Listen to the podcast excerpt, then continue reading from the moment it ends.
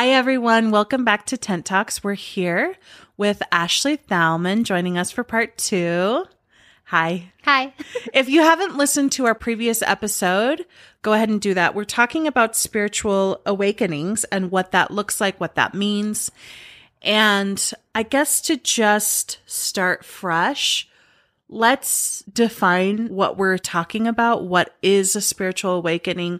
What does that mean? Because we mentioned in the previous episode that there's like lots of definitions of it. And of course, we all have this like weird vision in our head of what that could look like to arrive. And there is no arrival. But what I think it is, and then actually maybe we can That's great. have what you think it is. What I think a spiritual awakening is, is realizing that there is an observer inside of yourself that can pause and make decisions, that you're not just operating on your MO, mm-hmm. that you have choice, and that you're not fully your body because you're your thoughts, you're your emotions, you're operating inside of a body, but you're also not your thoughts because you can think about your thoughts. You can say, Oh my gosh, I was thinking this thing. So it's the separation beyond what you've always identified as you or what I have always identified as me. I'm something beyond me. Mm-hmm. And, that's- part of something Yes. beyond you. Yeah. yeah, that's what I would identify as a spiritual awakening. So then if you identify that you're something outside of that or beyond it and still the thing that you thought you were originally, then you have this play freedom and this creativity and this access to more choices. hmm Yeah, I think it is waking up to your existence beyond the programming by recognizing that there's programming, recognizing that there's this right, wrong, good, bad that you've been existing in, but that it hasn't been creative and it hasn't been playful. And I think when, you know, when we are talking about this, it's like, spiritual awakening, how to define that. Yes, it's not a single occurrence. I think that we can say there are occurrences that bring things to our awareness that were in the dark, like something being brought to light that was in the dark and giving definition and also understanding of both, and not dark and a bad and not light and a good, but just understanding that as we're expanding, we come from not knowing to knowing and that that's continuous. And awakening, I think, can look like really painful. Like looking around and seeing what we've made of ourselves, looking around and seeing who in our head do we ascribe our life to? Like, what agreements did we make to be a certain way and how long that carried us forward? And recognizing fully we don't have to do that anymore and how scary that is because that's the only thing we know. And like the way that our parents raised us is the only thing they knew. And then turning anger toward that and feeling deep feelings we've never been allowed to feel because we didn't allow it of ourselves because we were told we couldn't feel those things because we didn't feel safe in feeling them. And then saying, okay, I've felt that feeling now and I didn't die. And I can keep moving forward and that it never, never ends. Like there are mm-hmm. breaks, you know? I think in our community, there's a lot of people talking about like quote unquote doing the work. And I think that that while it is perpetual, I think it shows up like if we were on a moving sidewalk, like a thing in the airport, you know, that carries you from point A to B, things will just show up. Like you'll be going a little faster than a person, you'll be going a little slower, you'll pass a thing, sense and feelings will come through. And that there's a, like you said, a kind of experience of being inside of the observer mind where you see things happening and you get to choose with more and more accountability and more and more sovereignty. Like, do I want to make a choice to keep doing this thing? And recognizing that the cost of dismantling is your birthright, the cost of letting go of certain things, the cost of hurting somebody, you know, because they expected something of you is the painful part of awakening. And then once you move through that pain, it's like, oh, it didn't hurt so bad. I'm still here. Mm-hmm. That part of me that thinks, that part of me that feels is bigger than my fear of what people would think if I did that thing. Like I'm still here. Yeah. One small example of that is I started saying no to obligatory family dinners every Sunday. And I didn't realize it was an obligation until I realized it was an obligation. It was just mm-hmm. what you did. You go home on Sunday and you have a family dinner. Mm-hmm. Well, then there started to be this discomfort of, I didn't want to do that. And there were other things I wanted to do. And then there became this courage piece of, well, I could say no. What would it look like to say no? And then, then you say no. And then you go through the pain of disappointing people and having people think that you don't like them. And it's like, no, I just want to build a relationship that's not based on this thing where I felt like I didn't have a choice. Yeah. Like, let's build an intentional place of connection instead of this obligation. And that it begins with you, right? Yeah. Because in the previous episode, we talked about this idea of going into the family party and saying, I can see so and so needs a little extra attention. I can see mom needs me to do this, and I'm going to rescue everybody. And look, I have a role. But sometimes your role is giving other people permission to not participate. Mm-hmm. And when we continually look to the outside to say, let's be more intentional, we're not being intentional. And so it begins with you, as within, as with you, so with all. Mm-hmm. And that's kind of a terrifying thing to touch because if we are super focused on the brokenness of everything around us, like that's coming from somewhere inside. But when we start turning and attuning our focus to how everything's beautiful and works and it's integrated and that we can say no, and that when someone says no to us, it's not Life, a value yeah. judgment Mhm. on who we are. There is some increasing freedom, awakening to the freedom, awakening to the dualistic nature of everything and how there's like a middle way. And I experience that middle way as the observer, just non action, even. Like as a recovering rescuer helper, non action is increasingly becoming my default because then when I do act, it feels a lot more powerful and intentional, like you say. Yeah.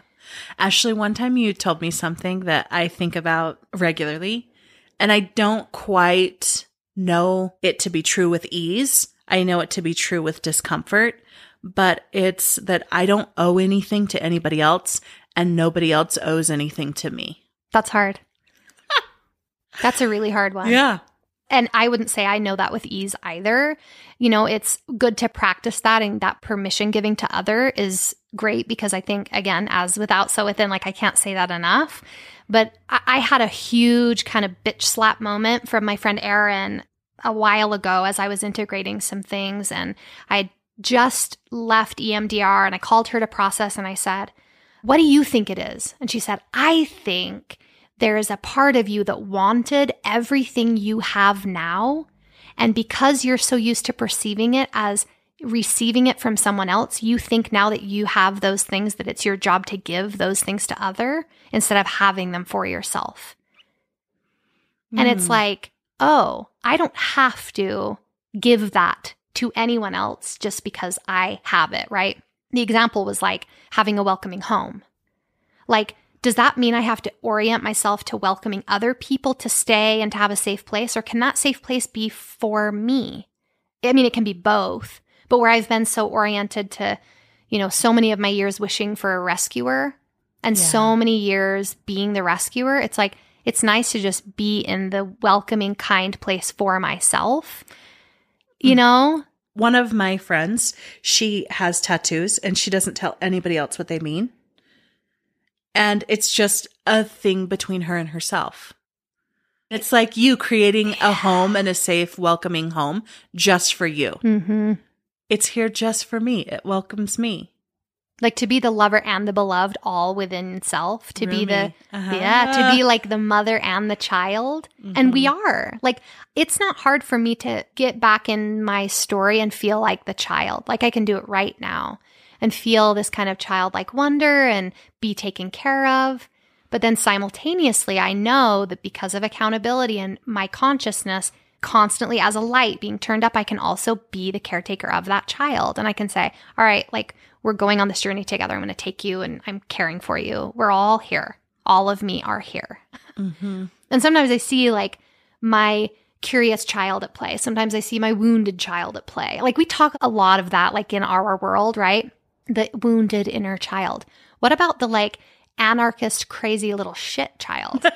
you know, what about them? It's like, let's not leave them over here just because we're so oriented toward wounding and healing. It's like, what about that like 16 year old who was like, you know, fuck this and fuck that and the whole system's stupid and why do you care so much? Like, what about nurturing Mm-hmm. that piece? I think when we orient so much toward healing, it's like sometimes healing is like bringing forth the badass that you have pushed over to the side because now you're a grown up. It's like, mm-hmm. yeah, sure, you're a grown up. You're also a, a very old person. Plus, you're like a monk. Plus, you're, you know, who many, how who knows how many experiences we've had that have been just like all the experiences of every other kind of being on every level of incarnation in this fractal whatever.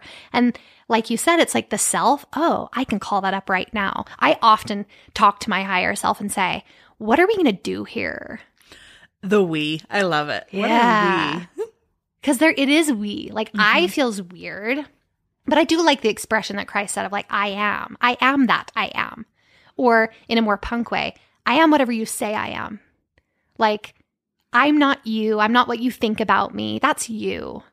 And together we're we and we can commune together. And that's you know back to what we talked about last episode about love and sometimes we have to do things from love that are so horrible Yeah.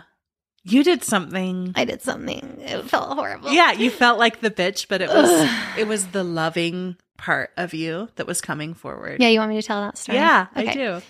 So I've kind of touched on the fact that I've felt like quite hermit these last couple of years because a lot of this waking up, it's like I sometimes don't really know how to be in the world as a result of it. And I find myself sometimes othering the world or like othering myself, like, nobody gets this. Mm. You know, like Yeah. no one knows what I'm going to talk about if I talk about how there's no good or bad. But then you say it and people are like, yeah, duh. you know, like we've all been talking about that while you've been away, you know?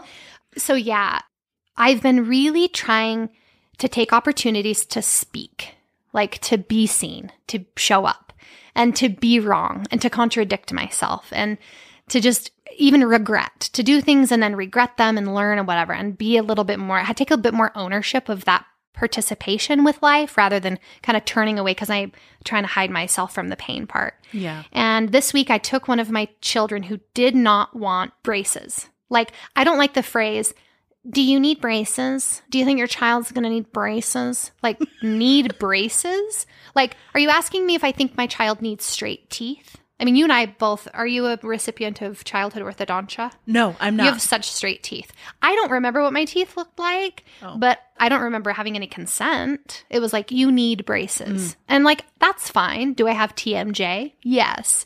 Are my teeth straight? Yes. Am I grateful to my parents for doing their best? Yes. But I've always told my children, like, unless you guys really want that, it's not a need. And so, ironically, we come to find out that one of my children does need it because of this, like, tooth that's stuck and there's an extra tooth and they have to get that taken down and to get that taken down they have to make space through braces so this other tooth can come down right? And if not it could cause an abscess could cause a tumor in their mouth whatever. So it's like ah shit. Well i guess you do need braces and there was a lot of kicking against the pricks on both our parts and then we decide okay let's do it. So we go to this orthodontist. We've been doing it for months. I through a series of events i take my child to this appointment and as we're getting it all done, there's this new device that needs to be put in their mouth, and it's deeply uncomfortable. And I can tell my child's uncomfortable, and I'm trying to allow them to be uncomfortable, but I'm also trying to ease that discomfort by saying, you know, you're going to get used to it. I know it's trying to validate and, and show a little bit of comfort. And as the assistant or wh- whoever's doing the the rubber bands is finishing up, they're either observing through my showing up or through my child's body language that this is uncomfortable. And they start to try to rescue and help. And they say, you know what? This is going to be, you're doing such a great job. You're going to get used to it. It's okay. I'm almost done. Uh, you'll be out of here in a couple of minutes. And, you know, don't forget, we have to experience pain to be pretty. You have to go through, you have to do, what's the saying? It's like Pain is pain, no pain, no gain. Oh, yeah, Oh. pain is beauty and no pain, no gain, and just kept going. And my child is like looking down at me. I'm sitting at their feet and they're like putting these big bug eyes, like, Mom, what the fuck? And I'm sitting there. I immediately feel myself dissociating. You're just like going somewhere else. Yeah, I'm just like, this is what happens in a broken world. Mm-hmm. People have really weird, you know, and and and we can't judge them, right? I just start really distancing myself from this moment. I'm like, breathing. I'm observing that I'm leaving and I'm trying to call myself back. Like, you know, this person is probably 20 years younger than you. They don't understand, but that doesn't give them permission. Like, they work for you. You know, in that this is a transaction in the truest sense. They work for you, and what they're saying is harmful, not to someone, to your child. And your child knows that this is harmful and out of alignment with how, you know, we exist. But what am I going to do? And my child's there. My child really can't say much, right? Like, yeah, this they're person, their mouth. Right, their mouth's wide open, and this mm-hmm. person is in a position of power and authority with mm-hmm. these tools. And what I didn't know is as this person was putting the rubber bands on, they kept snapping my child with the rubber bands. Like my child said, they weren't even good at their job later. But I was able to bring myself back, and my child got up and was just filled with anger. And I was eager to get out of there. And I thought, I can either make the decision to exercise my voice, which is something I've been working on and practicing, or I can leave. But I know what leaving without saying something does. And and to risk to show up, you might make a mistake. Say something. Oh, yeah you know, with emotion or shame or, you know, there is a risk in using your voice. You know the path of not using your voice. So you're taking a chance by using your voice. Yeah. And to, you know, kind of enliven that point, this winter, I had an encounter with a family member where I did use my voice. And later that family member said, I can't ever be around you when you are experiencing that much anger ever again. Like that's a big boundary for me. And we were in a small group and I asked someone else, was I, was that like harsh? No, you were just being really direct. It's like, I guess, I guess everyone experiences things differently and I have to respect how they were experiencing it, but it did feel really useful to me. And that kind of sent me on this path of exercising my voice more. So yeah, big risk. And I could be the wrong one, but it could feel right to me. And that like kind of dialing back the morality and being more playful you know, mm-hmm. I'm going to be the fun, playful mom who like says something right now. Yeah. I'm going to like say something. And also, my child is at this age where I don't have too many more years of showing up in that way. And I feel like what we see, we learn. And yeah. I want my child to be able to stand up for themselves as they get older. So, you know, my child gets up, goes to wash their hands, rinse out their mouth, and I walk over and I didn't want to embarrass them in front of their colleagues or whatever. And so I kind of lowered my voice. We were in this big pit with all these people, and I kind of got down and I said, I recognize that while you were trying to offer my child comfort in a moment of kind of discomfort, telling a child that pain equals pretty, that pain equals gain, is very toxic. My child is not here for cosmetic reasons. And even if they were, like, that's a really toxic thing. I need you to know that. And then I'm just shaking and I have to go now. And I turn back and my child is pissed. And when my child's pissed, I feel like they're pissed at me and I feel myself start to separate and I start to kind of push them away and I start to be a little bit almost like grumpy with them like I do so much for you as your mother, you know, and I start to sense this kind of martyrdom that I inherited from other family members and how I saw people show up. And so now I'm feeling like the rush of like that energy exiting out the throat and it's like okay, bring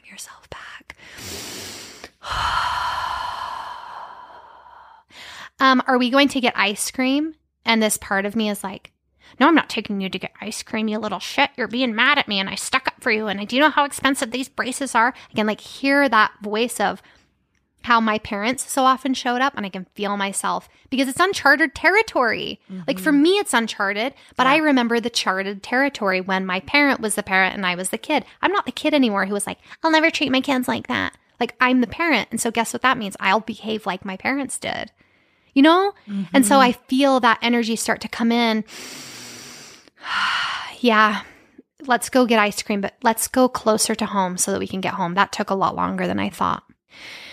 a couple blocks and my kid reaches over and says, "You know, I'm not mad at you. You know that, right? I'm just mad at what just happened."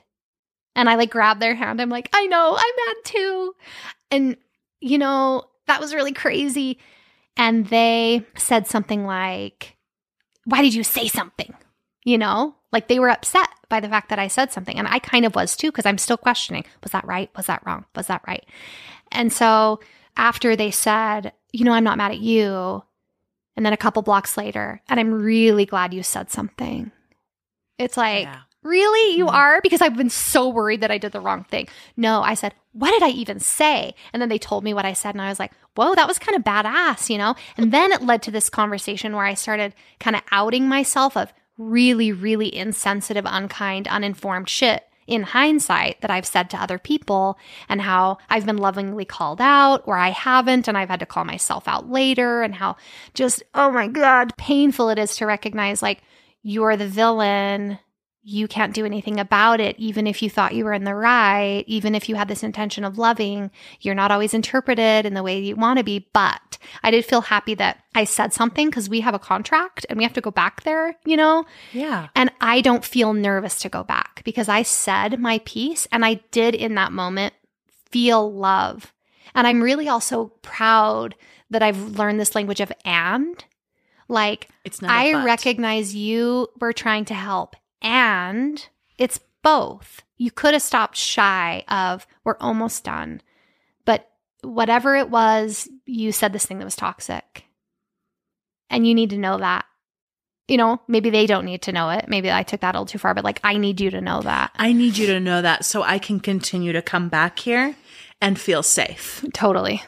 Mm-hmm. I need to say this so that I can live with myself in these moments of parental modeling to my kid that it's okay and it's safe to use your voice.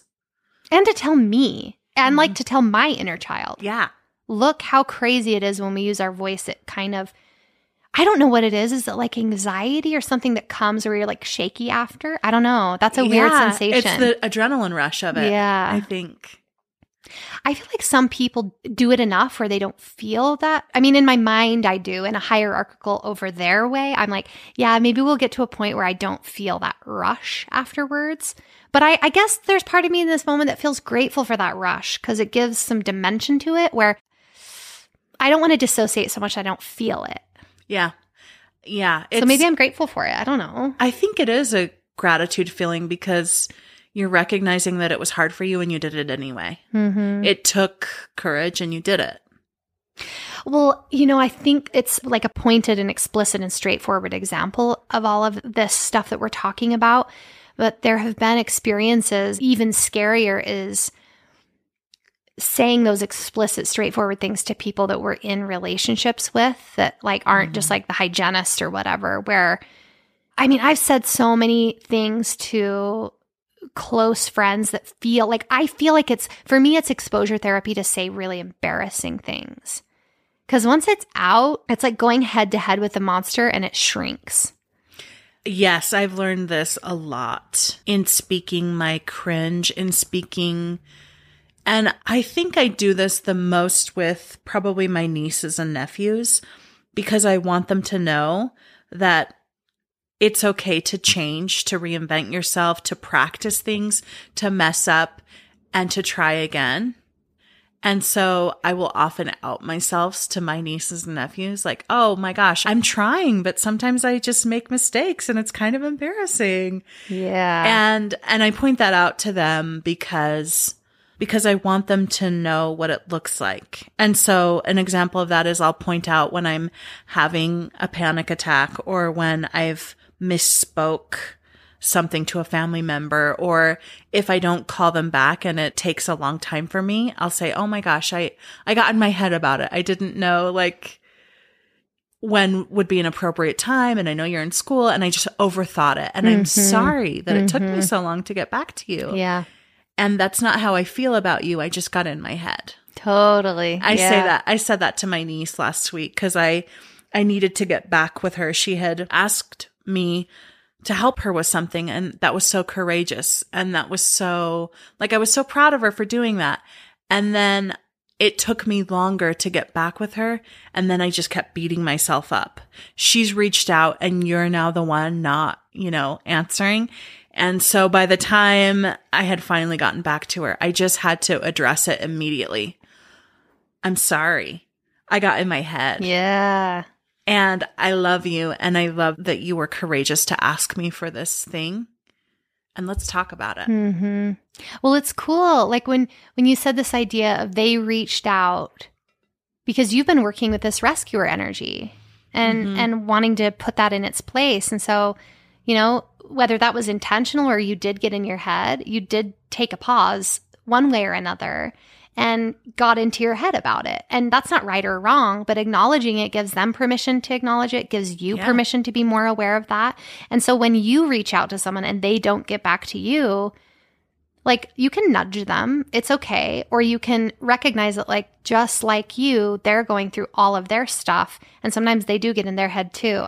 I find it really challenging increasing awareness and consciousness to extend the same humanity to other people that I'm experiencing for myself.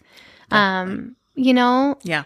it's like that divisive energy that I think is the shadow of individuation because I think we're here to be individuated and have these very this is Stacy, this is Stacy's parents, this is where she grew up, this is the stories she's told, these are the, you know, joys and abuses that she experiences that create her. I think those differentiations between us sometimes can be so loud and we get so in our head about our own experience that we fail to see that we're all doing that too.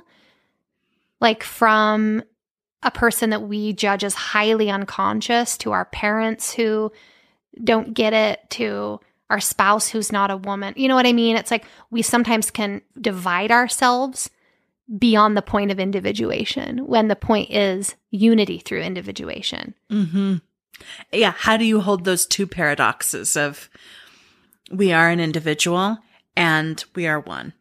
How do you do that?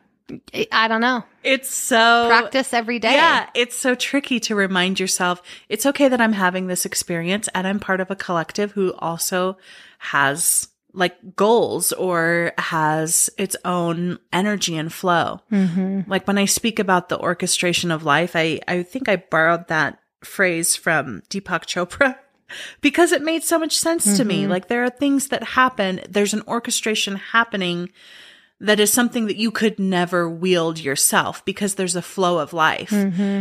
And yet within yourself, you can either lean toward the flow or against the flow, or Mhm. you can, yeah, tap in into different areas of the collective to show up in community. hmm I think with regard to this topic of spiritual awakening, something that, you know, and this might be opening another tab, but something that really gives shape and dimension and helps me dig deeper into this experience of growing consciousness or awareness of things, something that orients me in this swinging back of we're all together, we're all one, plus I'm an individual, these paradoxes is abundance.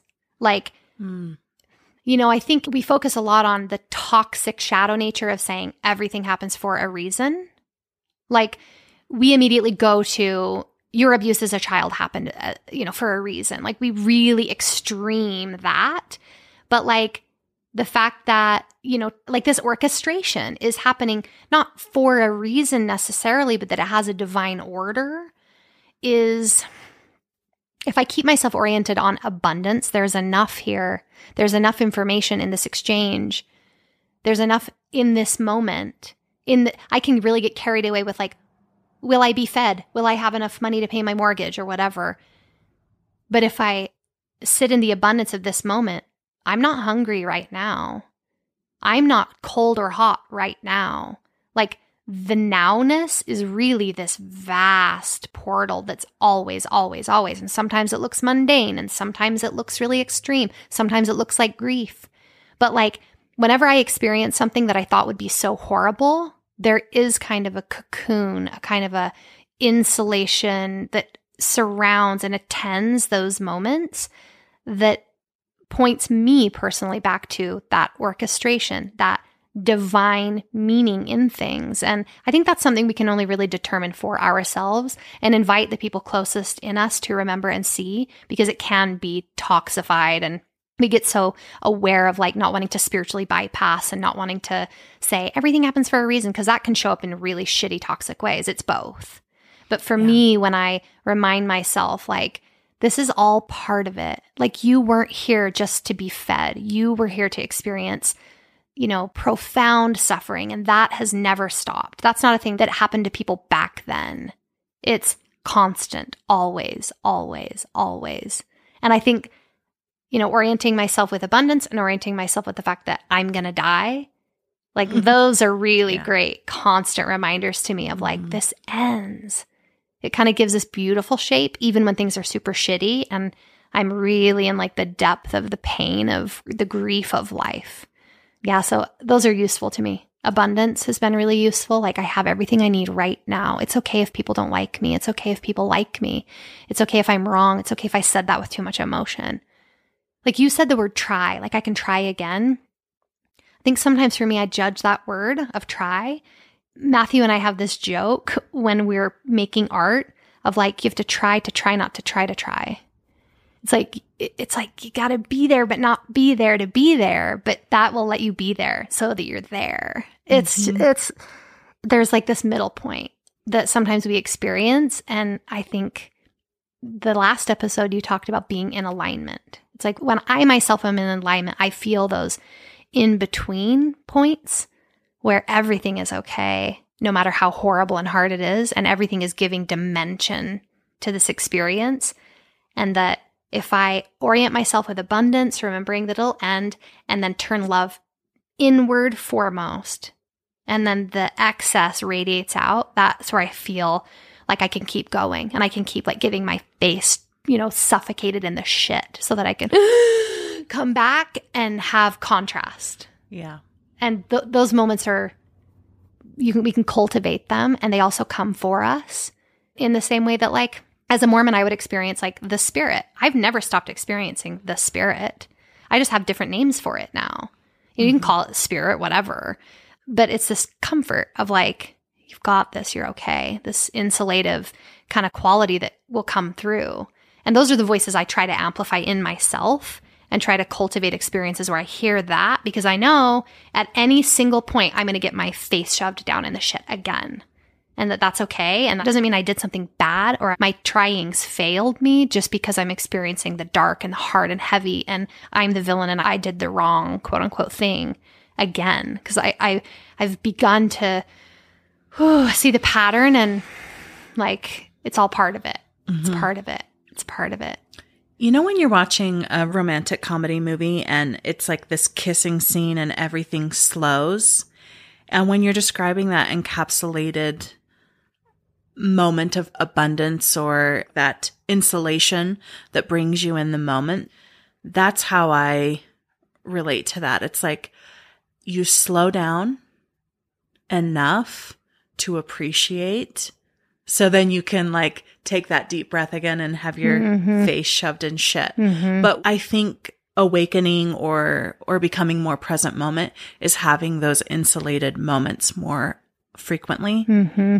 where you just take a minute and breathe and slow down time and space where the camera goes in slow mo and you take in the full moment. Mm-hmm.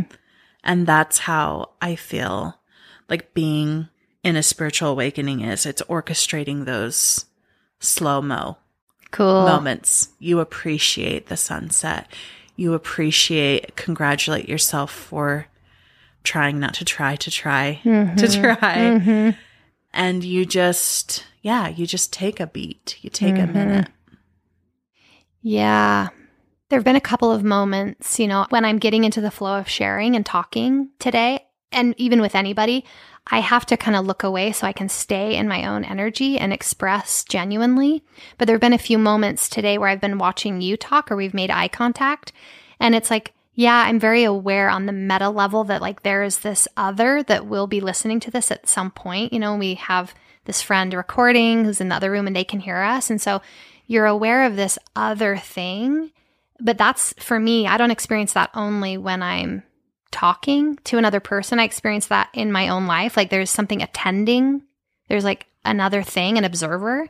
And while that's true, something so beautiful about having exchanges like this, there's a moment where we can look in each other's eyes and it's like, we're the only thing that exists. And that is totally fucking true Yeah. and seeing that in yourself, like looking in the mirror, you know, sometimes I'll look in the mirror and I'm like, whoa, like how cool. You have this face. What a weird thing. Like you didn't make that. You didn't ask for that. Like I could never make you more perfect than you are. And it's, it's cool. And it's like right here in this moment. It's not like when I get to Rome. It's not when I finally get the divorce I've always wanted. Like those When I moments make are X amount of money. Yeah. When I look like this. Yeah. It's, it's now. yeah. Yeah. It's so cool. Oh, thank you so much for being here. Thank you for having me. It's been an absolute joy. You are a great person to do a podcast. with. Oh, thank You're you. So great. Same to you. I Thank- love you. I love you too. Thanks everybody for joining us, and we'll see you next week.